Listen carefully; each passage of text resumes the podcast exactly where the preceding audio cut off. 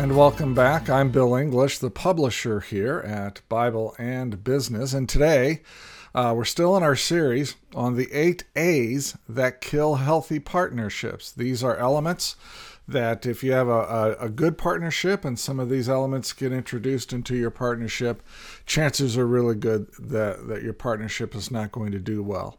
Those elements include anger, apathy, affairs, abuse, addictions, arrogance, ambiguity, and being an autocrat or being autocratic.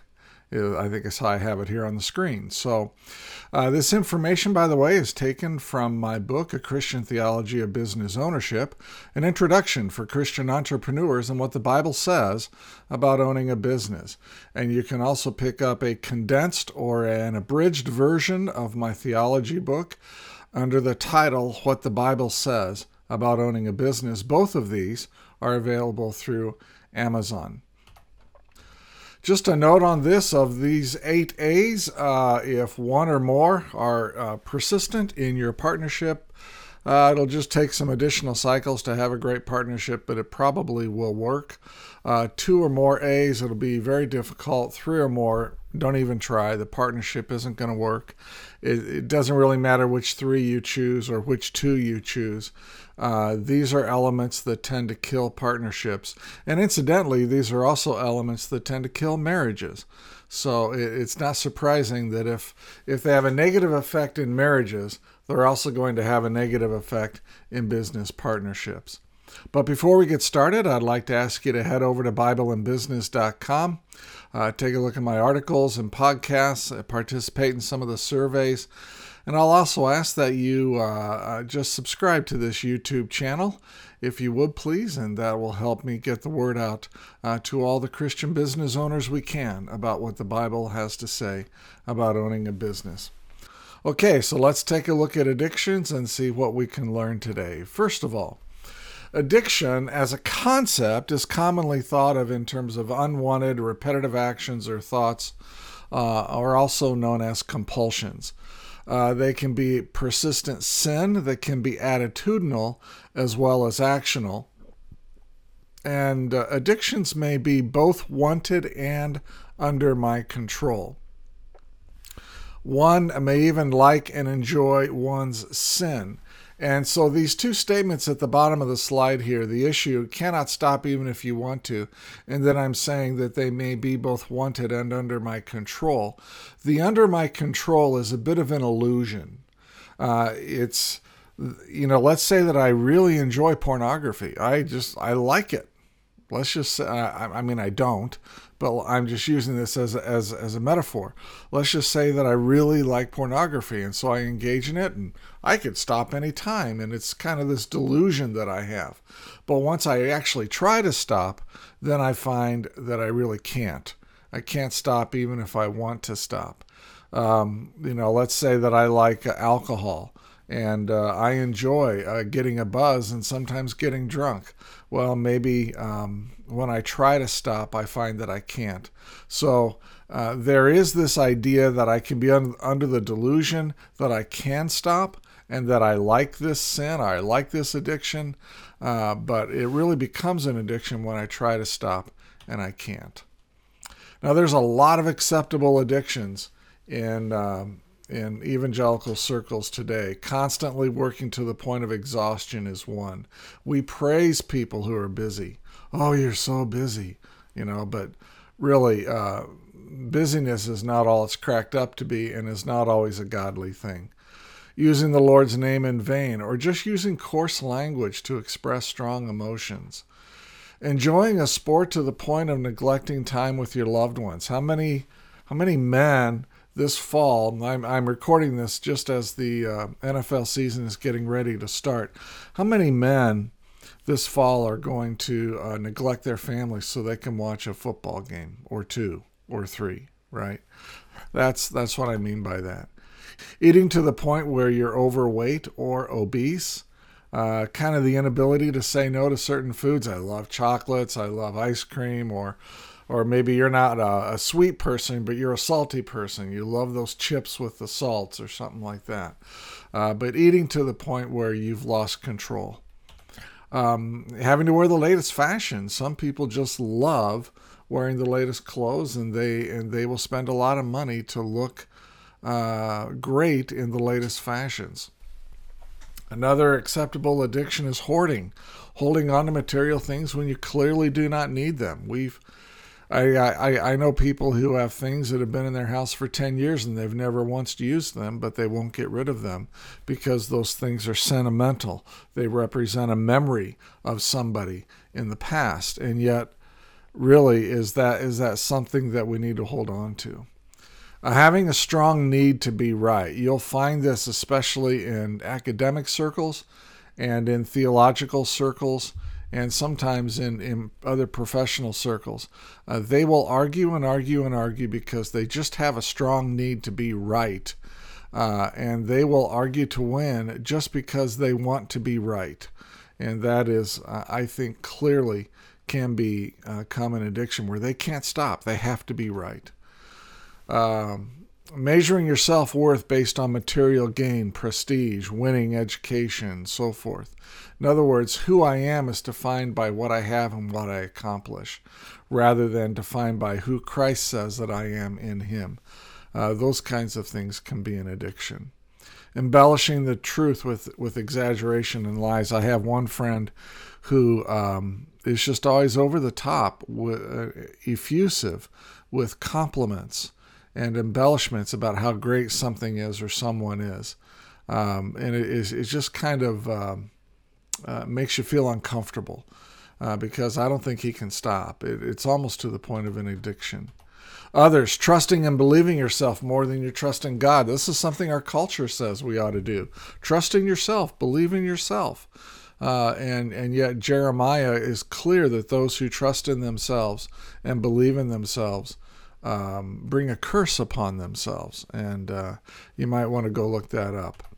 Stealing from God by not being as fully generous as possible with your money. So you have money here and you really want to buy this other thing, but you know you need to give to God, and who's going to get the money, and what are you going to do? And sometimes uh, buying things and not giving to God, that can end up being something that you can't stop, and it becomes an addiction rationalizing that you don't have uh, to give money to God because you're not earning enough or because you work at church a lot, the time replaces the money. And of course, that uh, in, in my book, A Christian Theology of Business Ownership, I show how that's a heresy and a lie and uh, is something that is, is just not biblically based. Uh, being so adamant about your political ideas that your allegiance to a political party or your country overshadows your allegiance to God. I know a number of people who believe that a person cannot be a Christian and be a Democrat. I know others who who believe that a person cannot be a Christian and be a Republican. And uh, their allegiance to their political ideology is so strong that it really comes across to me as an addiction. It's not good. It's not good. Our allegiance to God needs to be number one, political parties are going to come and go, political philosophies are going to come and go. But God's word never fails, and our allegiance to God should never fail either.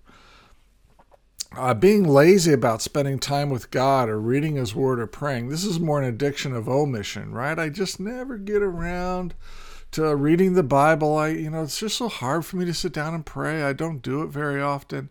That that lack of discipline in your life can actually become something that you can't stop. You can't stop not doing prayer. And that is not a good thing. Seeing a need and know you can meet that need, but not acting to do so um, might be another one. So, uh, there's a number of ways that we do addictions. Uh, it's not just overconsumption of alcohol or tobacco or drugs or sex or pornography or gambling, which are really kind of the common addictions that everybody thinks about. I don't use this word addiction in a medical model, I use it in a spiritual model where uh, a number of things that we do, we find that we it's really hard to change. It's really hard to stop doing them, or it's really hard to start doing what we know we should be doing. And I put that generally, broadly, under the category of addictions. Now, how do addictions harm partnerships? Uh, might be a, just a really good uh, focus for us to look at here. First of all, uh, when when one or more partners has an addiction, it consumes partner energy, time, and resources. It can diminish a partner's effectiveness, especially if it's chemically based um, or sexually based. Uh, partners who have sexual or chemical addictions really don't do well in life, and so they can't live up to their full potential. And when a partner doesn't live up to their full potential, that partner is detracting from their effectiveness within the partner and they're diminishing all that the partnership could be um, because they're spending too many cycles doing other things. Uh, addictions often create distance and conflict in partners' professional and personal relationships. And you'll see this over time a partner who is addicted to something, maybe they're addicted to going to sporting events or golfing during the summer. If if they spend too much time at it, then they're probably not spending enough time with customers or employees or vendors or fulfilling their other duties. That's going to create conflicts in the professional relationships and probably also they're not spending enough time with their spouse or kids or at church. That'll create conflict in the personal relationships uh, sometimes if these addictions get out, if they become public knowledge, it can harm the professional reputation of the other partners and the firm itself. And so you just want to be um, aware of that. What do you do about addictions? Uh, like the last one on abuse, you don't manage abuse, you don't manage addictions. You, you, you have to end them. The addictions simply have to stop. You cannot manage an addiction now, while you're healing from it, there there are effects of the addictions that you can manage, and there might be things that you have to do for yourself to manage yourself well, uh, in you know, in, in terms of coming out of an addiction. But the addiction itself, if you just let it go unfettered, you can't manage that. It's going to have to be ended in order to improve your partnership what does it take to overcome an addiction? This is not an easy list. This is not an easy uh, button here, but let me just say, first of all, there is no easy button. There is no easy way to heal from an addiction. And notice I'm using the word healing as opposed to overcoming. Um, I like the idea of healing from an addiction because usually an addiction represents some kind of pain or hurt or uh, something in, in the person's past which is giving rise to that addiction. So, for example, you might find a person who was sexually abused as a child ends up becoming addicted to pornography. And so, you know, the, the porn addiction didn't happen in a vacuum. You, you have to kind of understand uh, what happened back in the childhood and, and the sexual abuse, the messages they received about themselves and about life, the, the beliefs that they developed, and how those beliefs propel them to uh, consume pornography to a point where they can't stop. So there is no easy button here. Secondly, you have to admit that you have an addiction. Um, and then thirdly, and this is really the, the big part, you ask God to transform you and heal you in ways you cannot. You know, lot, we really cannot fix ourselves. There are so many things that we wish we could change about ourselves that we can't. And so we go to God and we say, God, would you please fix me in this way? Because I cannot fix myself. I cannot heal myself. I need you to heal me. Please transform me and heal me. Do on the inside whatever it is you need to do to change me and to transform me supernaturally. Uh, next, you're going to need support. You're going to need people around you who understand uh, what what you're going through, and that and that you're trying to overcome uh, this particular aspect in your life. And then, uh, you know, if it's an addiction of omission, where, or I'm sorry, commission, where you're committing a, a, a repeated act, you're just going to have to learn how to say no to that act probably a thousand or more times. I know of there's there's a very dear man at church who, when he turned 40, he gave up alcohol, and before he was 40, he was drunk most of his life. And even even in his mid 70s, he will he will tell me if if the topic comes up, he will tell me, you know, uh, every day I have to commit myself to saying no to alcohol. I, I, I cannot drink it. I, I can't be around it, so forth and so on. So saying no many, many, many times over is part of the healing process. And I think that as you find freedom over time, you won't want to go back.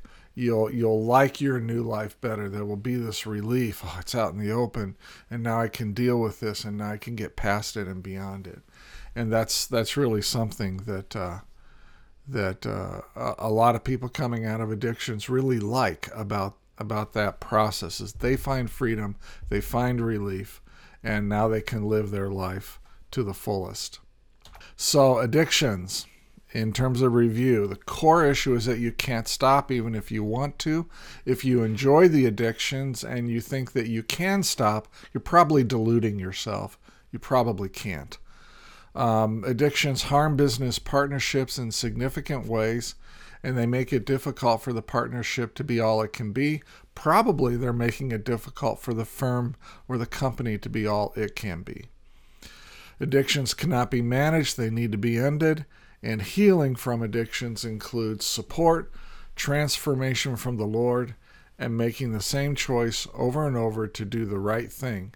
Remember that our choices today, this, this just came to my mind, our choices today affect us in the future, uh, sometimes not just weeks or months, but years down the road. So a choice today can affect me 20, 30 years down the road. There is a particular trajectory that our choices place us on.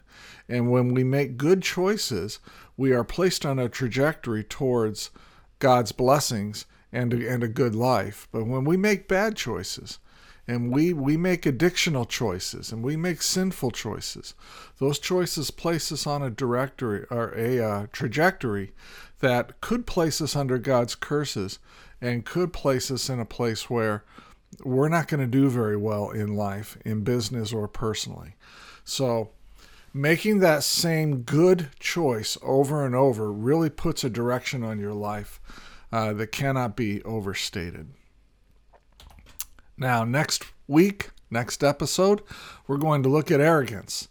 Another A that kills business partnerships. Arrogance, where one of the one or more of the partners is just so arrogant that it's really difficult to work with them. And we're going to unpack how that damages business partnerships in the next episode. So until then, I want to thank you for joining me today. I'm Bill English, the publisher here at Bible and Business. Again, I invite you to head over to BibleandBusiness.com and check out the articles and the other resources we have uh, for Christians who own businesses. So until our next episode, I hope you go out and make it a great day. Take care.